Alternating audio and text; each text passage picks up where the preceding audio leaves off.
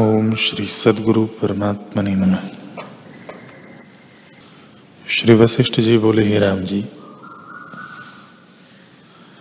जिस पुरुष को बड़े ऐश्वर्य और इंद्रियों के सुख प्राप्त हुए हैं, पर समता सुख से रहित है तो जानिए कि उसको कुछ ऐश्वर्य और सुख नहीं मिला।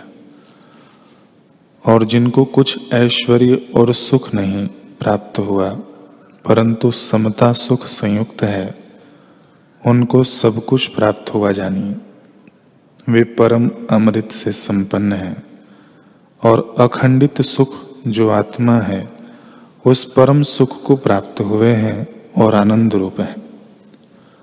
जो अखंड पद को त्याग कर परिच्छिन्नता को प्राप्त है, वह मूड है और जो पंडित और ज्ञानवान है, वह परिच्छिन्नता में प्रीति नहीं करते।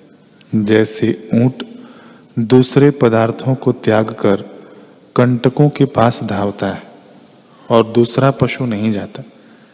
तैसे ही मूढ़